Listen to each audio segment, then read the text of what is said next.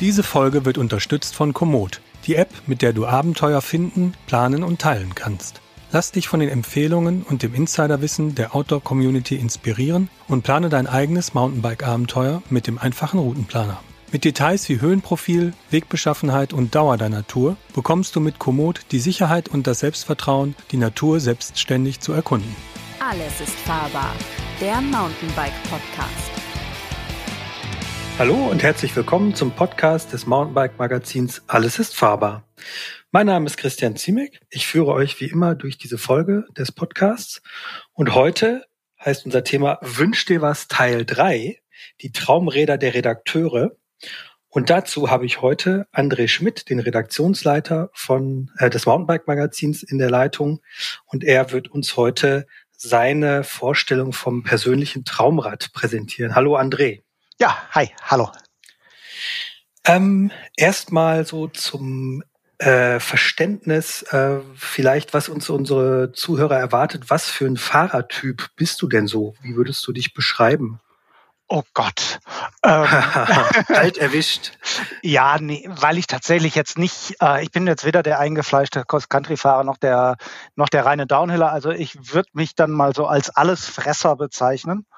Mhm. Ähm, ich bin in etwas jüngeren Jahren auch durchaus mal Cross-Country oder Marathonrennen gefahren. Ähm, ich gehe immer noch gerne mal in den Bikepark. Ich fahre gerne mit einem Enduro über harte alpine Trails, aber ähm, die meiste Zeit verbringe ich dann doch auf, auf Touren, Trailbikes, äh, vielleicht noch so an Also so das, wo eigentlich, wo sich wahrscheinlich die meisten wiederfinden. So Irgendwo was ganz ja grob so zwischen 100, ja. 130 und 150 Millimeter. Ja, aber wie gesagt, es ist nicht so, dass, ähm, dass ich mit den anderen Disziplinen jetzt so gar nichts am Hut hätte, ähm, sondern ich sehe mich eigentlich so als, als Mountainbiker, der, der quasi fast jedes Rad eigentlich gerne fährt.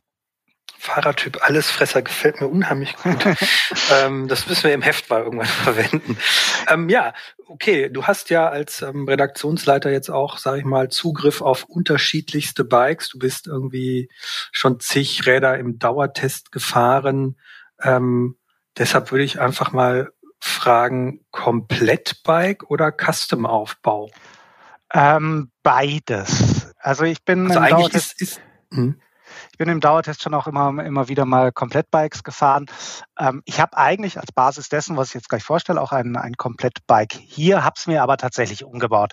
Das liegt aber natürlich bei mir oder ja auch bei uns generell in der Redaktion so ein bisschen in der Natur der Sache, weil wir einfach immer wieder Sachen testen. Und mhm. ähm, wenn ich jetzt zum Test eine neue Bremse bekomme, dann wandert die halt auch an irgendein Rad und dann ist aus dem Komplettrad schon wieder, schon wieder ein Custom-Aufbau geworden.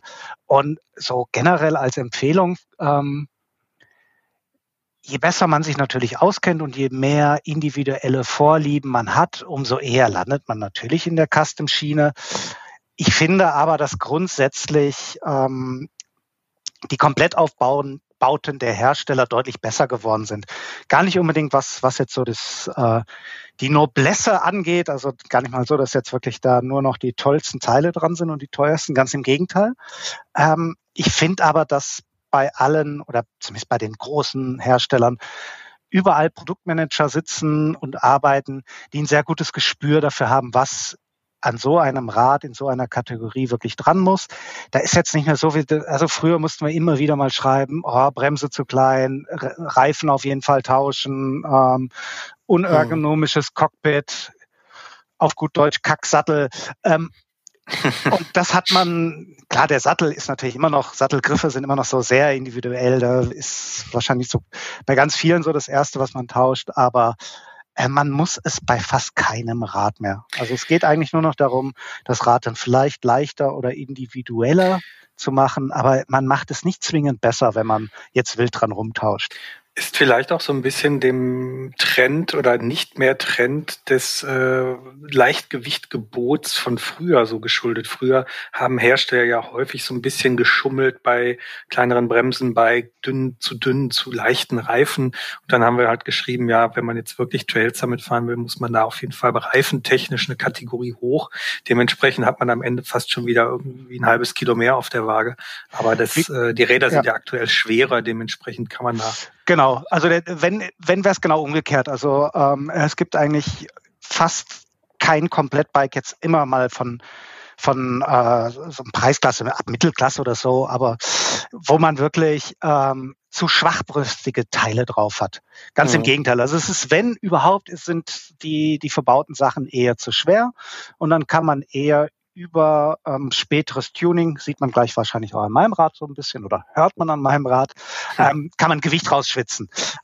Aber wie gesagt, in die andere Richtung braucht man es fast nie mehr machen gerade. Dann fangen wir doch einfach an. Was ist denn die Rahmenbasis oder was für ein Basisrad hast du denn als Traumrad für dich auserkoren? Genau, also mein Traumrad gerade im Bereich Trailbike oder Touren, Fully, wie auch immer man das jetzt gerade nennen will, bleiben wir mal einfach beim moderneren Begriff, also beim Trailbike, ähm, ist aktuell ein Specialized Stumpjumper. Ähm, ich muss sagen, ich bin ein großer Stumpjumper-Fan seit, seit vielen, vielen Jahren, weil das so ein Rad ist, was irgendwie immer, ähm, das hat mir immer gepasst. Ich habe noch nie auf einem gesessen, wo ich gesagt habe, oh, das war irgendwie, hm, da, da zwickt was, das ist zu lang, das ist zu kurz, das ist zu hoch, das ist zu, zu dick, zu dünn, sondern das hat mir immer extrem gut gepasst. Ähm, und Specialized hat das Stumpjump jetzt neu gemacht. Ähm, ist jetzt, glaube ich, ein paar Monate her, dass es dass das neu auf den Markt kam. Also wirklich noch ein, ich glaube, es war sogar schon 2021. Ich bin gerade ein bisschen unsicher oder ob es noch Ende 2020. Nee, doch, Quatsch, war 2020. Mhm. Ähm, Ende 2020 quasi. Ich glaube, im, im Oktober oder November kam es neu raus. Ist es damit natürlich bei allen Trailbikes, die es momentan gibt, vielleicht auch das modernste. Ähm, und ich finde es tatsächlich rundum gelungen. Also man muss noch kurz dazu sagen, es gibt zwei Stumpjumper. Es gibt Stumpjumper Evo. Das geht so ein bisschen mehr in die All-Mountain Enduro-Ecke mit 160, 150 Millimeter Federweg und sehr vielen Vario-Geometrieverstellungen. Und dann gibt es das klassische, klassische Stumpjumper, das ist das, was ich jetzt habe. Das hat 140, 130 Millimeter Federweg. Das ist also so ein ganz typisches Trailbike. Ähm, auch gar nicht so viel Firlefanz dran, eigentlich ein Keep It Simple Rad, also wenig, man hat, hat die Möglichkeit, glaube ich, das Tretlager ein bisschen abzusenken und damit auch den Lenkwinkel ein bisschen abzuflachen. Das war's aber schon. Und mhm. ähm, ich fahre es, was jetzt das Fahrwerk angeht. Es ist die, die Export-Version, also nicht die ganz, ganz teure S-Works-Version, sondern eine Version drunter. Was das Fahrwerk angeht, fahre ich es auch im Originalzustand. Sprich, da ist hinten ein äh, Fox DPS Federbeindämpfer drin mit einem passenden Tune für das Rad würde ich auch nie tauschen, weil da mhm. macht man in der Regel die Kinematik immer schlechter mit, wenn man da irgendwie einen, einen anderen Dämpfer reinpackt, der jetzt nicht wirklich auf das Rad abgestimmt ist.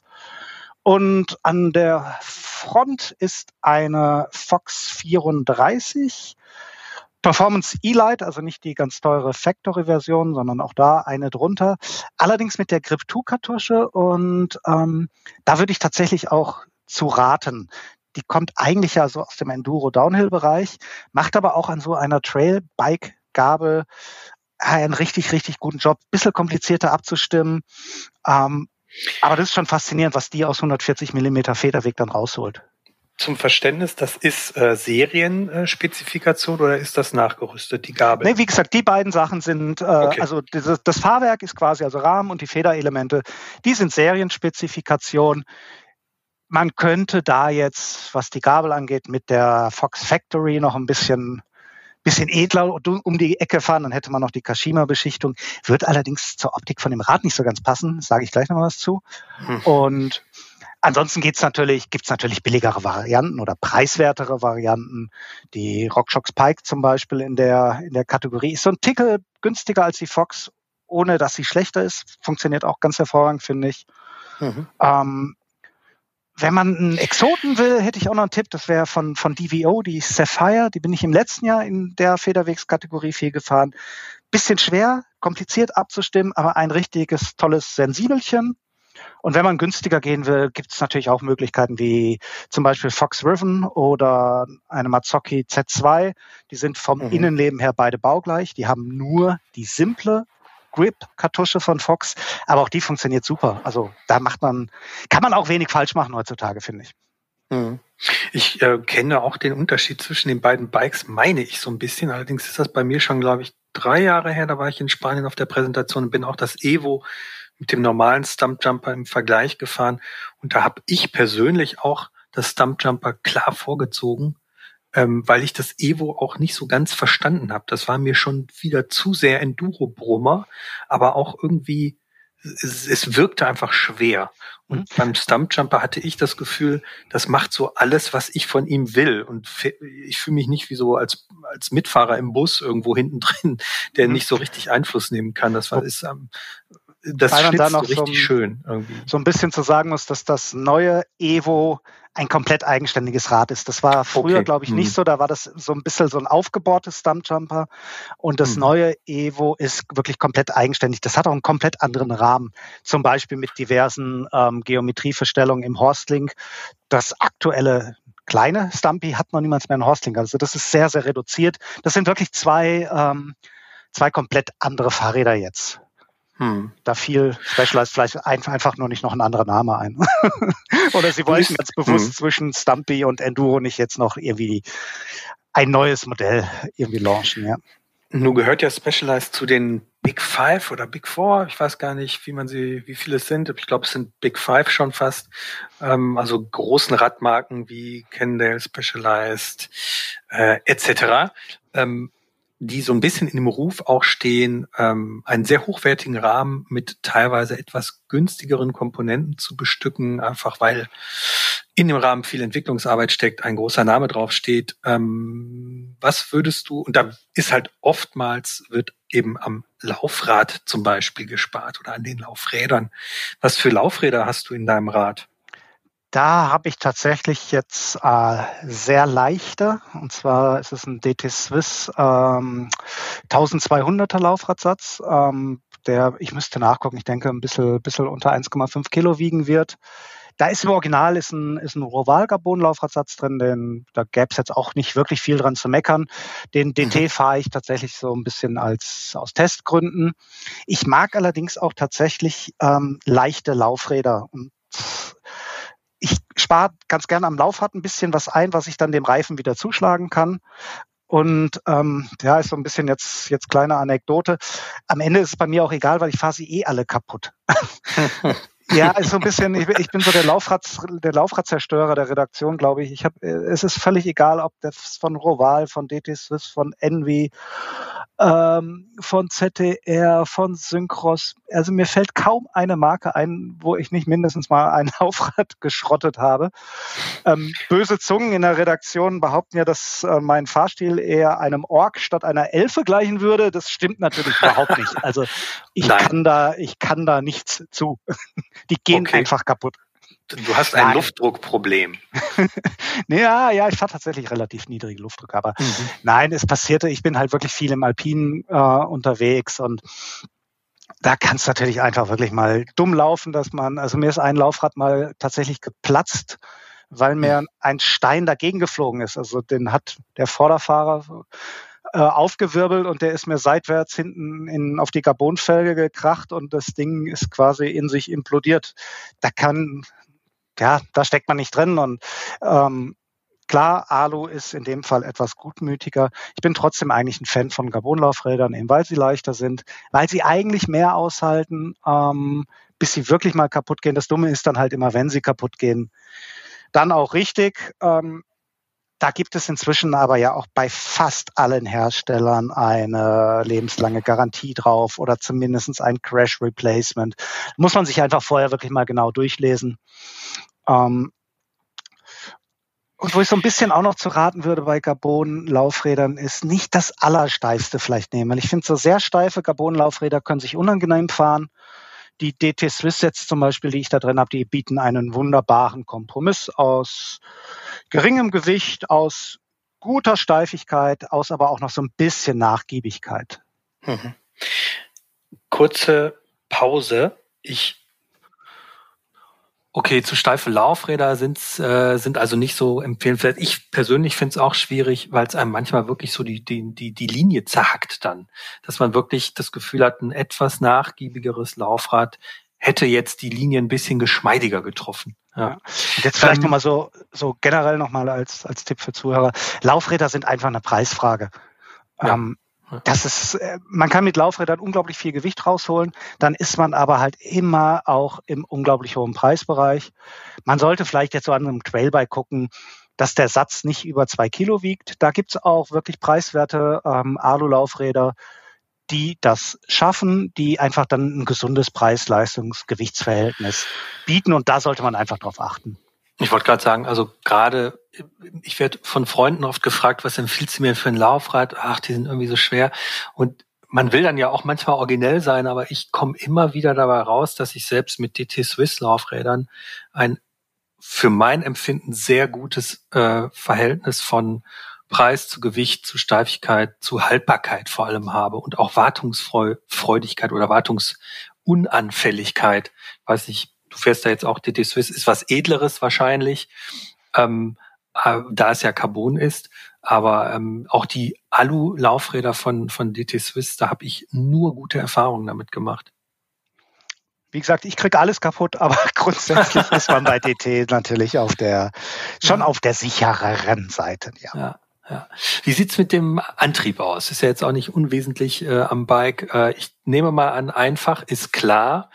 Ähm, Ginge auch gar nicht anders.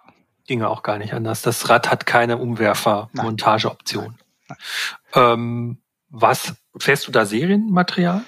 Ähm, da ist, äh, da habe ich auch getauscht. Da ist im Original äh, eine SRAM XO One Gruppe drauf, äh, mechanisch. Und ich bin ein Riesenfan der Access-Gruppe, also der, der elektronischen SRAM. Und daher fahre ich da tatsächlich jetzt auch so ein bisschen, bisschen was Edles, nämlich die XX1.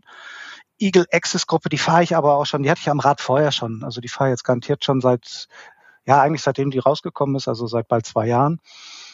Bin, wie gesagt, ein Riesenfan davon. Ähm, mich stört es überhaupt nicht, dass ich da ähm, alle drei Monate mal den Akku kurz laden muss.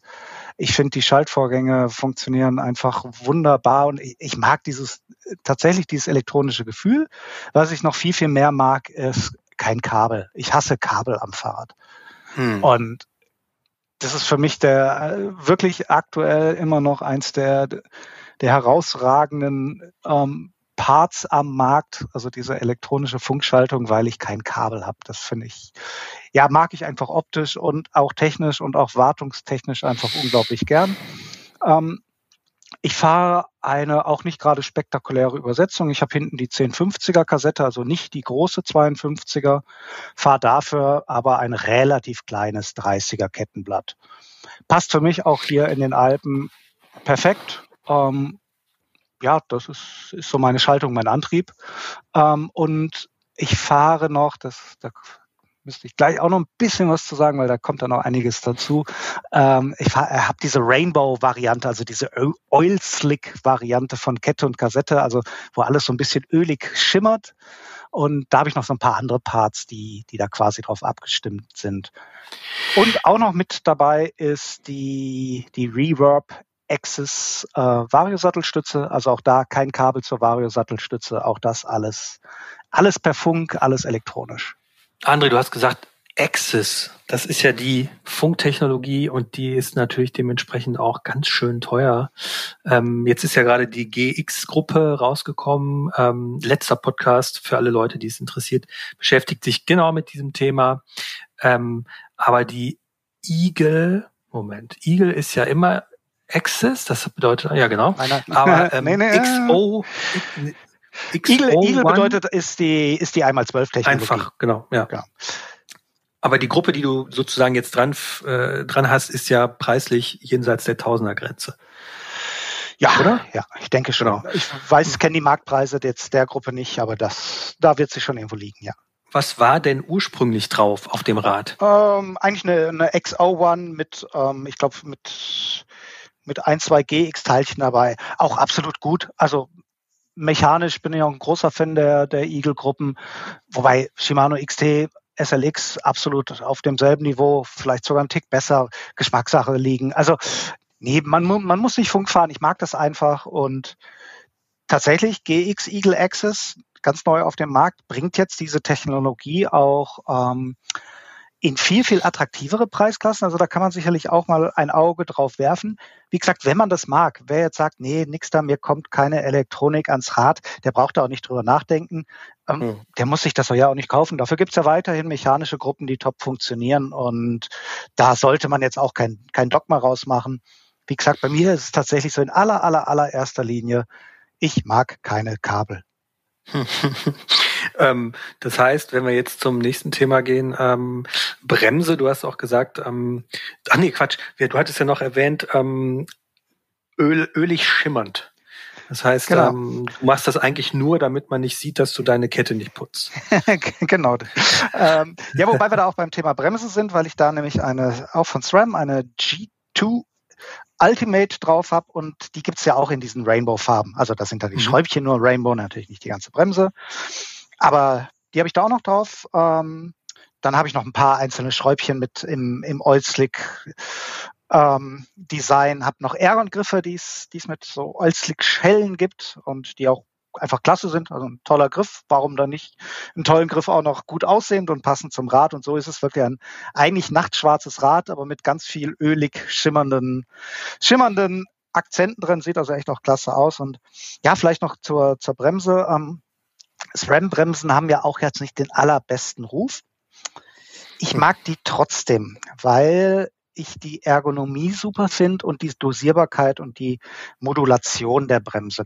Das gefällt mir einfach. Ich mag gerne feinfühlige Bremsen. Ich habe nicht gerne so super digitale Anker. Da komme ich nicht so gut mit klar. Und ähm, von daher fahre ich tatsächlich auch gerne gerne SRAM-Bremsen. Und dass ich sie einmal mehr im Jahr entlüften muss als vielleicht eine Shimano-Bremse stört mich nicht so wirklich. Ähm, wo ich beim Trailbike allerdings auf jeden Fall zu raten würde, vier Kolbenbremsen, große Bremsscheiben. Ich bin früher auch immer kleine Scheiben gefahren, oft sogar 180, 160. Das mache ich nicht mehr. Also den, ich habe mir da auch viele, viele Leichtbau-Fetische äh, wieder abgewöhnt. Also ich fahre jetzt an dem Rad vorne 200, hinten 180, vier Kolben, passt, hm. bremst. Hm. Ähm, nur ist ja ähm, die G2 jetzt auch nicht die, die leichteste Bremse, aber ähm, du hast jetzt nicht irgendwie das Gefühl, du möchtest auf was leichteres wechseln, wie irgendwie Custom-Geschichten von Trickstuff. nein, nein, also eine Trickstuff. Vertraust du dem nicht oder? Doch, äh, eine, eine Trickstuff Piccola, äh, vor allem die Piccola HD, ist sicherlich auch eine Top-Bremse. Ähm, ist ein bisschen schwierig, die gerade zu empfehlen, weil ich glaube, die hat eine Lieferzeit von über einem Jahr. Ähm, Ui. Und so viel Bremsen, jetzt wirklich, also so, so schwer, so schwer ist die G2 nicht, gerade jetzt in der Ultimate-Version mit, mit Carbonhebel, das geht schon. Und so viele leichtere Varianten, die dann wirklich aber trotz allem für ein Trailbike auch noch ausreichend sind, fallen mir jetzt halt wie gesagt, außer eben besagter Piccola HD auch gar nicht ein. Also ich hm. denke, der, der Rest, ob das jetzt dann eine XT ist, ähm, oder eben eine G2 oder vielleicht auch eine XTA. Wenn, wenn du die Vier-Kolben-Variante haben willst, dann wirst du da gewichtstechnisch immer plus minus 10 Gramm liegen. Das wird sich nicht viel, viel tun.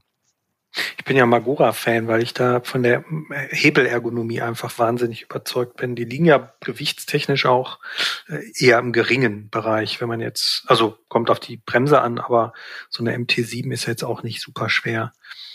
Nö, sicherlich hm. auch eine Variante, ja.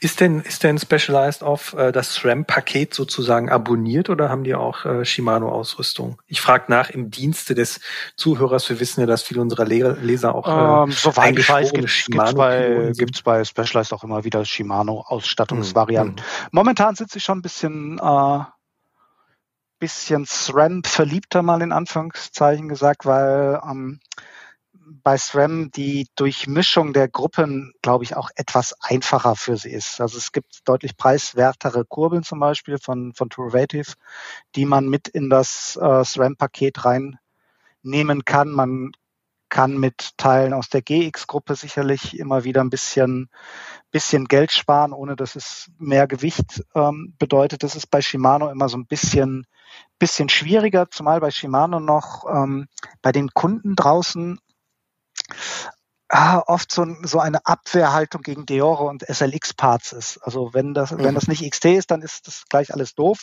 Und das ist, glaube ich, bei, bei SRAM hat man eher gelernt, dass die Parts aus der GX-Gruppe im Prinzip ja, das wird in einem Blindtest wird kein Mensch merken, ob da eine GX-Schaltung oder eine XX-Wandschaltung dran ist. Das mhm. kann man nicht merken. Das schaltet genauso. Thema Vario-Stütze. Das ist eins der wichtigsten, eine der wichtigsten Erfindungen der letzten, wie lange gibt's die eigentlich? 15 Jahre? 10 Jahre? Ja, so ungefähr, Nein. ein bisschen länger. Ja. Ungefähr, ne? Ja. Hast du da äh, Serie drauf oder hast du getauscht? Nee, hatte ich gerade so in, in einem Nebensatz auch schon gesagt, da ist eine Reverb-Access drauf, also auch Funk. Ah, im, ja, okay, das Access-Paket im Nebensatz erwähnen, das ist genau. dann das Statement ähm, hier. klar, auch teuer, aber auch da wieder kein Kabel. Ich bin früher tatsächlich auch ähm, die Magura Viron viel gefahren, die ganz, ganz viele Kinderkrankheiten hatte, ähm, die auch eigentlich viel zu langsam war von der Ausfahrgeschwindigkeit her. Aber es war halt auch die einzige Stütze damals, die mit Funk funktioniert hat. Und das fand ich damals schon einfach, wie gesagt, diese, diese cleane Optik und auch die Möglichkeit, die Stütze einfach aus dem Rad zu ziehen, ohne da einen Kabel durch das ganze Rad mitzuschlurren. Mhm. Fand ich schon bei der Magura toll und die RockShox setzt da natürlich jetzt einfach einen drauf. Die funktioniert extrem gut. Die sieht trotz des Akkus und des Motors gut aus. Ähm, ich habe null Probleme mit der bislang. Die jetzt auch schon wahrscheinlich bald, na, na, weit über ein Jahr zumindestens. Man kann sie selber entlüften, was sehr praktisch ist, ähm, falls doch mal Luft ins Innenleben, also in die Kartusche quasi kommt. Super Stütze, also wüsste, wüsste ich aktuell nichts Besseres. Hm. Ich, ich bin ja Freund von Kabeln und ich bin nicht Freund von Kabeln. Ich habe zumindest mit Kabeln keine Berührungsängste. Aber äh, ich weiß gar nicht, ob das eines Tages auch mal anders sein wird. Aber an den Bremsen müssen wir ja immer noch Bremskabel haben. Ist denn die äh, Leitung innen verlegt bei dem Rad oder? Ja, ja, klar. Außen. Okay. Nee, die, mhm. ist, die ist innen verlegt, aber gut gemacht. Also da bei so Kleinigkeiten macht sich Specialized immer relativ viele Gedanken. Also gerade was, was Kabelverlegungen angeht, ähm, das ist da schon immer sehr sauber gelöst. Man hat da ja auch gerade bei dem Rad ja auch noch so diesen den schönen Gimmick, dass man ja den, das Unterrohr ja eh öffnen kann, weil ja nochmal so ein Staufach drin ist. Dadurch hat man auch da nochmal eine weitere Möglichkeit, an den, an den Kabel ranzukommen oder an die Leitung. Ist ja kein Kabel bei der Bremse. Ähm, nee, das ist, ist da wirklich sauber gemacht. Hm. Ähm, und wenn du ähm, das Thema Reifen angehst, hast du da, was fährst du für Reifen? Ich fahre ja, ich, ja da, da, da muss ich jetzt, glaube ich, eh zwei drei, äh, zwei, drei Anekdoten mal wieder loswerden. Aber ich fahre an dem Rad tatsächlich die, die Originalbereifung. Das ist ein Specialized Butcher vorne und äh, hinten ist es der Purgatory. Relativ schwer, ähm, mhm. sehr stabil, viel Grip. Könnte man eine Spur leichter gehen, zum Beispiel Purgatory nach vorne, Ground Control nach hinten. Aber auch bei Reifen gehe ich nicht mehr so viele Kompromisse ein wie früher. Also ich bin da buchstäblich mit zu leichten Reifen, ja, buchstäblich oft genug auf die Fresse gefallen und da bin ich vorsichtiger geworden. Und hm. generell bei Reifen, warum Specialized Reifen? Ähm, weil ich die sehr, sehr gut finde. Warum finde ich die so gut? Da, da kann ich jetzt wirklich mal fast 15 Jahre zurück in so in, in meine Anfangszeit als, als Mountainbike-Redakteur fand ich, äh, total prägendes Erlebnis. Ähm, Präsentation, ich weiß gar nicht mehr, von welchem Rat die war. Und bei so Präsentationen, zumindest früher vor Corona, sitzt man ja dann abends irgendwie immer in Kreise zusammen mit anderen Journalisten aus anderen Ländern. Damals noch alles Printjournalisten, heute sind die alle bei, äh, bei YouTube und Co., aber egal. Ähm, und fachsimpelt ja über alles und irgendwie waren wir uns ja, sind wir uns irgendwie über alles ja auch immer einig gewesen, welche Federgabel gerade ähm, die beste ist, welche Cross-Country-Fahrerin, wie auch immer. Ähm, sobald es auf das Thema Reifen kam, ähm, war Krieg.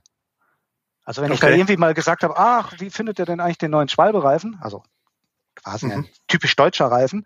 Dann haben so die äh, die Franzosen und Italiener haben ja gleich schallend losgelacht. Ähm, die Amerikaner und Asiaten, die sind ja dann im Smalltalk ein bisschen geübter, haben irgendwie peinlich berührt zur Seite geguckt. Und bei den Engländern musste man aufpassen, dass die einem nicht das Bier über den Kopf gekippt haben. Ja. Ja. Und dann fragt man natürlich weiter, ja, was fahrt, fahrt ihr denn für Reifen? Da war irgendwie die Engländer, die fuhren damals, glaube ich, alle Maxis Swamp Thing, also irgendein Schlammreifen Richtig, von Maxis, ja. der, ähm, wenn man mit dem in der, in der Ebene fuhr, ähm, der fuhr rückwärts. Also der rollte quasi gar nicht. Die Amerikaner schwörten auf Kenda Nivigal und irgendwelche WTB-Reifen, die Franzosen auf Hutchinson, die Italiener auf Pirelli. Und ich habe das irgendwie damals so überhaupt nicht verstanden und denen dann auch immer so gesagt, aber verstehe ich nicht. Warum äh, so ein Schwalbe, der Nobby Nick, der funktioniert doch super und nee, und dann hatten wir auch so gerade so den Kenda Nivigal, ähm, das ist jetzt quasi schon die zweite Episode, auch mal öfter im Test. Und wir fanden den immer alle grausam. Der hat auf mhm. unseren Waldböden einfach nicht funktioniert. Der brach weg, der rollte auf den Prüfständen irgendwie scheiße. Ich fand, wir fanden alle diesen Reifen komisch. Und dann war ich ein bisschen später beim, beim Seattle Festival in Kalifornien mal ähm, und habe dann Rad getestet und da war dieser Reifen drauf, Kender Nivigal. Und ich habe schon gedacht, um Gottes Willen. ähm, jetzt auch noch dieser Mistreifen und bin dann auf die Teststrecke da und die Teststrecke da ist sehr speziell. Die ist, ähm, also das Theater Festival findet so im Umkreis der, der Rennstrecke von Laguna Seca statt, kennt man vielleicht als Motorradfan. Das ist alles fast am Meer, das ist super sandig, super trocken, glatt polierte Steine, weil da immer so ein bisschen Wind drüber geht und immer Salz vom, vom Meer und Sand so da drüber schmirgelt. Also eine unglaublich glatte Strecke. Eigentlich überhaupt nicht schwierig, aber ich konnte dann äh, jede Kurve ist der Horror, weil es also so, so glatt ist. Mhm. Gut, ich fahre mit diesem Kender Niewigel und fahre zum ersten Mal da wie ein junger Gott durch jede Kurve.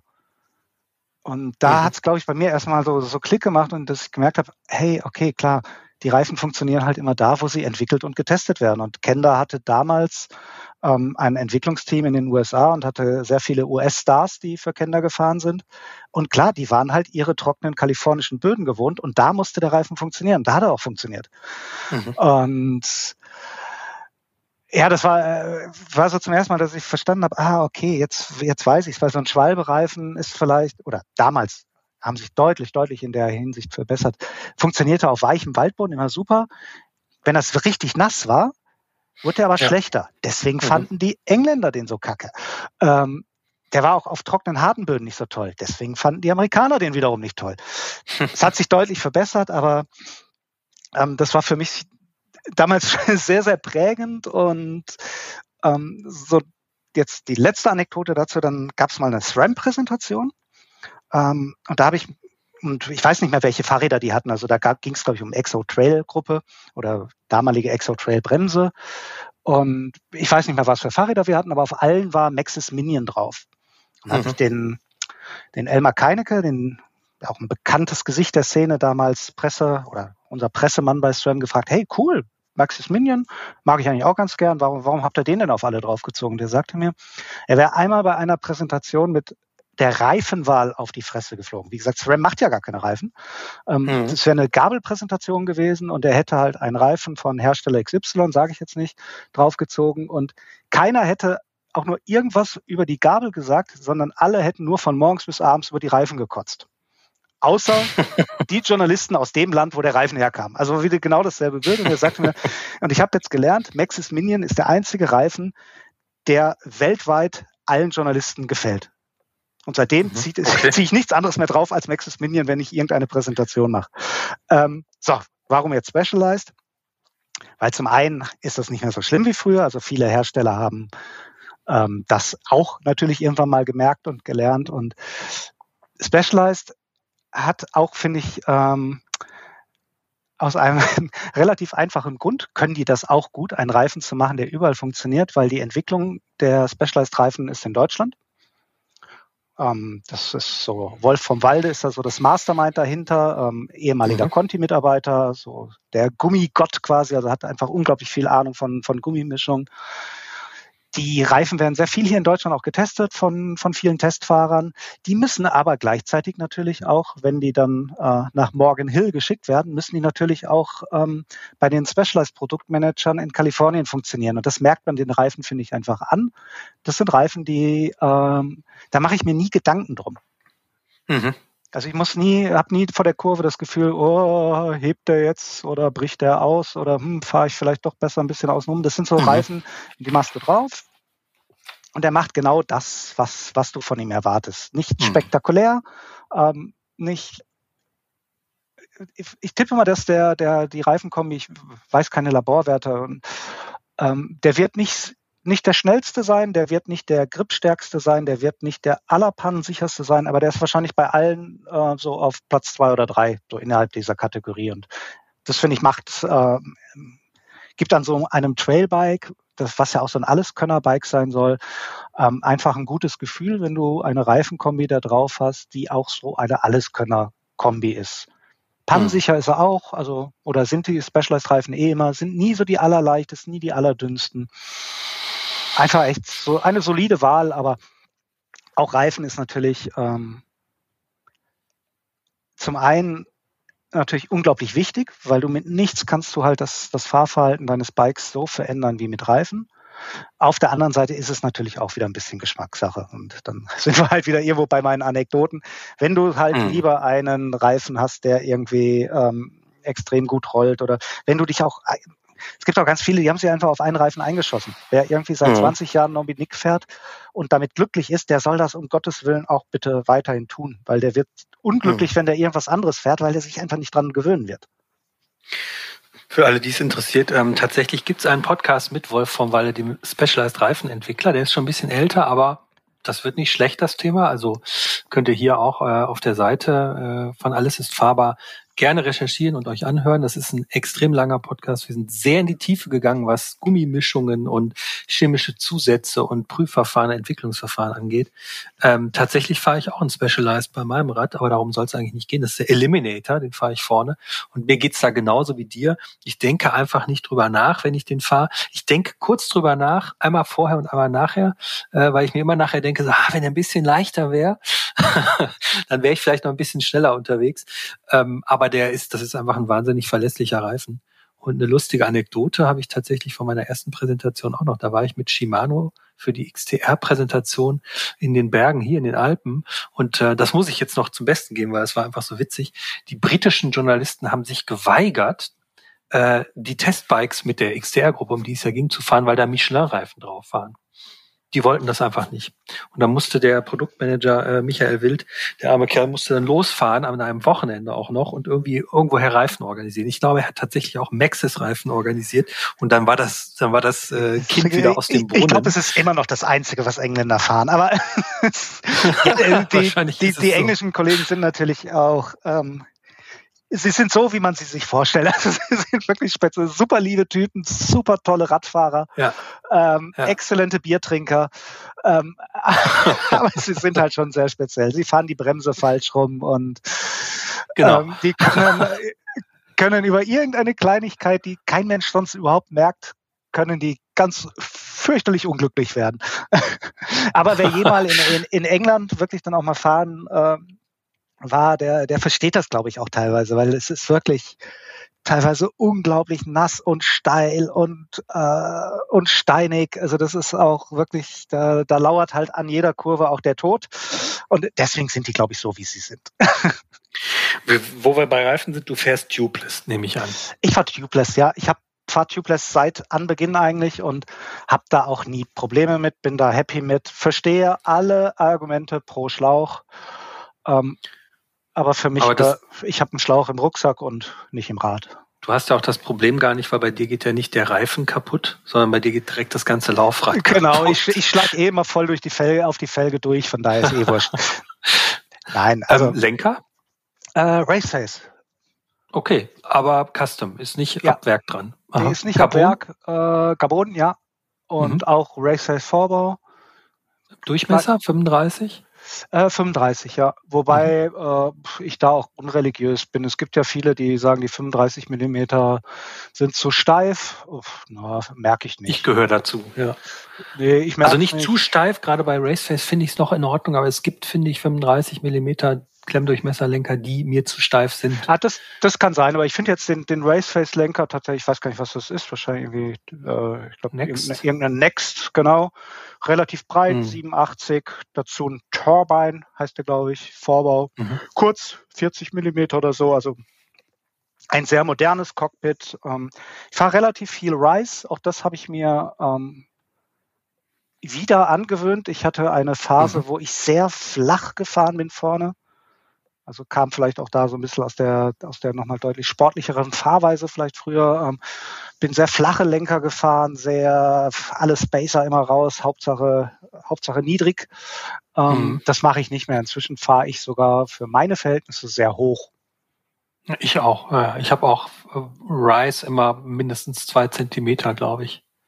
Ja, ich habe jetzt, glaube ich, an dem ist sogar, sind sogar 30 Millimeter Rise. Dafür habe ich jetzt nur einen Spacer, glaube ich, drunter und das Steuerrohr ist auch nicht ganz so kurz an dem Rad, aber da fühle ich mich wohl mit. Also das ist wirklich auch ein Cockpit, was ich jetzt auch schon auf dem, ja, zumindest auf dem zweiten Rad hintereinander habe. Also das kommt so langsam sogar altersmäßig an die Grenze, wo man vielleicht mal drüber nachdenken müsste, es, hm.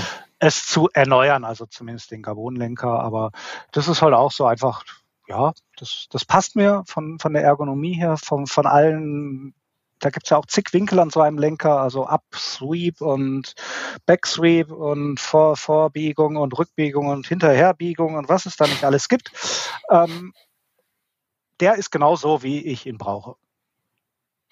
Ähm, kurz die Kontaktpunkte nochmal. Griffe hattest du Ergon gesagt, der Oilslick, das ist dann ja so ein halbrunder GE1 wahrscheinlich. Genau, ja, GE1, ja. Mhm. Hast du den, weil du äh, weniger, wenig Handprobleme hast oder gibt der dir irgendwas Besonderes, was du beim anderen Griff nicht hast? Der hat auch eine gute Mischung aus, er ist nicht zu schwer, er sieht gut aus. Ja, ähm, wichtig. Er hat äh, eine noch relativ angenehme Dämpfung, ohne überdämpft zu sein. Also er ist mhm. direkt, aber nicht, nicht knochenhart. Ähm, ich habe keine Handprobleme. Also ich muss keine ergonomischen Griffe fahren, sondern das ist auch einfach, ja, einfach ein Griff, den ich mag. Ich mag aber tatsächlich auch so Silikongriffe, also so diese Easy oder ESI Grips mhm. fahre ich eigentlich auch total gerne. Bin ich auch schon an, an dicken Rädern gefahren, aber aktuell halt halt mal Ergon, ja. Und Sattel? Da wird's jetzt ein bisschen strange. Ich fahre einen Tune-Sattel. Ah, ich hätte jetzt gesagt Selle Italia, aber. Nee, ja, ich bin viel auf Selle Italia gefahren, komme ich auch gut mit mit klar, gerade so mit dem SLA. Ähm, das ist jetzt wirklich das einzige richtige leichte Bauteil an diesem Rad. Das ist so ein, ähm, das ist die, ich glaube, die 25 Jahre Sonderedition vom Tuned Speed Needle. Mhm. Wenn ich es richtig Speed Needle. Ja. Oh. Geschwind Geschwindigkeitsnudel. Ähm, ich kann quasi jeden Sattel fahren. Also ich habe auch okay. keine Sitzprobleme oder ganz selten Sitzprobleme und ich kann auch harte oder sehr, sehr harte wie der und schmalere Sattel fahren. Wobei ich jetzt bei dem Sattel gemerkt habe, ich bin jetzt über den Winter äh, mehr auf Ski gestanden oder fast nur auf Ski gestanden und wenig Rad gefahren. Und jetzt, wo ich wieder seit, äh, seit einem Monat fleißig anfange, da hat mir am Anfang dann doch ein bisschen mal der Pro wehgetan. Aber ich habe wenig Sitzprobleme. Ich fahre selbst, ich fahre fast auch immer ohne Sitzpolster, so eine Polsterhose. Ich kann, kann mich auch auf ein Frühstücksbrett setzen und damit äh, 40 Kilometer oder länger fahren. Okay, krass. Ähm, Pedale?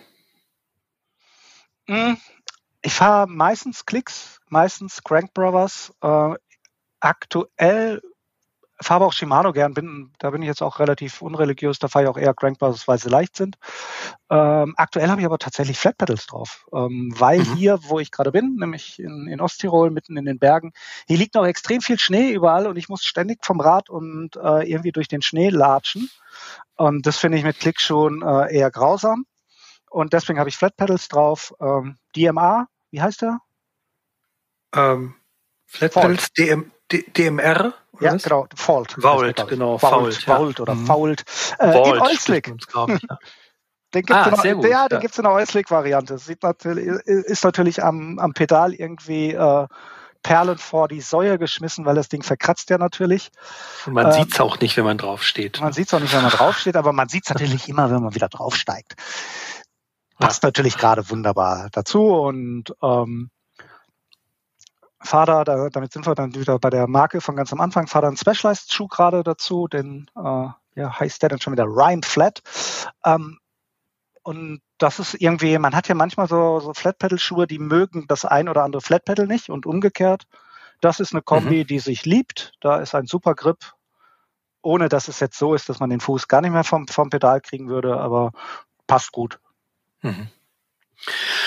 Ja, es war schon sehr ausführlich. Also wir haben ja eigentlich äh, das Rad komplett einmal aufgebaut mit Teilen. Ich meine, Steuersatz und Innenlager, tauschst du da oder bist du da eher jemand, der das nimmt, was drin steckt im Rad? Ähm, da ist drin, was drin steckt, ja. Da habe ich nichts okay. getauscht. Mhm. Dann haben wir es eigentlich. Ja. Hervorragend. Cool. ja, dann danke ich dir ähm, für diese ähm, für diesen virtuellen Custom-Aufbau, den du mir gerne, und gerne. unseren Lesern, ähm, äh, Zuhörern ähm, hier präsentiert hast. Ähm, ja, vielen Dank äh, fürs Zuhören. Ähm, äh, wenn euch der Podcast gefallen hat, ähm, abonniert ihn bitte hier direkt auf der Seite von Alles ist fahrbar oder auf den entsprechenden einschlägigen ähm, Apps und Seiten von Spotify, Apple Music und Co. Ähm, folgt uns äh, auf äh, Social Media Kanälen, Instagram, Facebook etc. Und natürlich kauft unser Heft. Wir sind die Orangenen, wir liegen gerne am Kiosk äh, beziehungsweise auch im Supermarkt. Könnt ihr uns an der Kasse äh, kaufen. Ähm, bestellt euch das Heft als Abo nach Hause, dann müsst ihr diesen Weg zum Supermarkt gar nicht in Anspruch nehmen, der in diesen Zeiten auch so ein bisschen beschwerlich sein kann. Äh, bleibt uns weiterhin gewogen und wenn euch der Podcast gefallen hat, dann schreibt uns äh, eine Mail an podcast@mountainbike-magazin.de. Wenn euch nicht gefallen hat, könnt ihr das natürlich auch gerne tun. Ähm, Kritik und Anregungen immer gerne an diese E-Mail-Adresse. Und Fragen. Uns weiterhin also wer, wer, wer Frage und Fragen natürlich. Also wer Fragen zu Fragen, Kastenaufbau hat, einfach einfach her damit oder wer einen Tipp braucht, einen Rat oder auch wer sagt, alles Quatsch, so würde ich mir nie im Leben ein Fahrrad aufbauen wie der Schmidt, ähm, ja, einfach herschreiben, wir antworten. Genau, machen wir. Alles klar, bis dann, bleibt uns gewogen und nicht vergessen, alles ist fahrbar. Tschüss. Ciao. Alles ist fahrbar, der Mountainbike Podcast.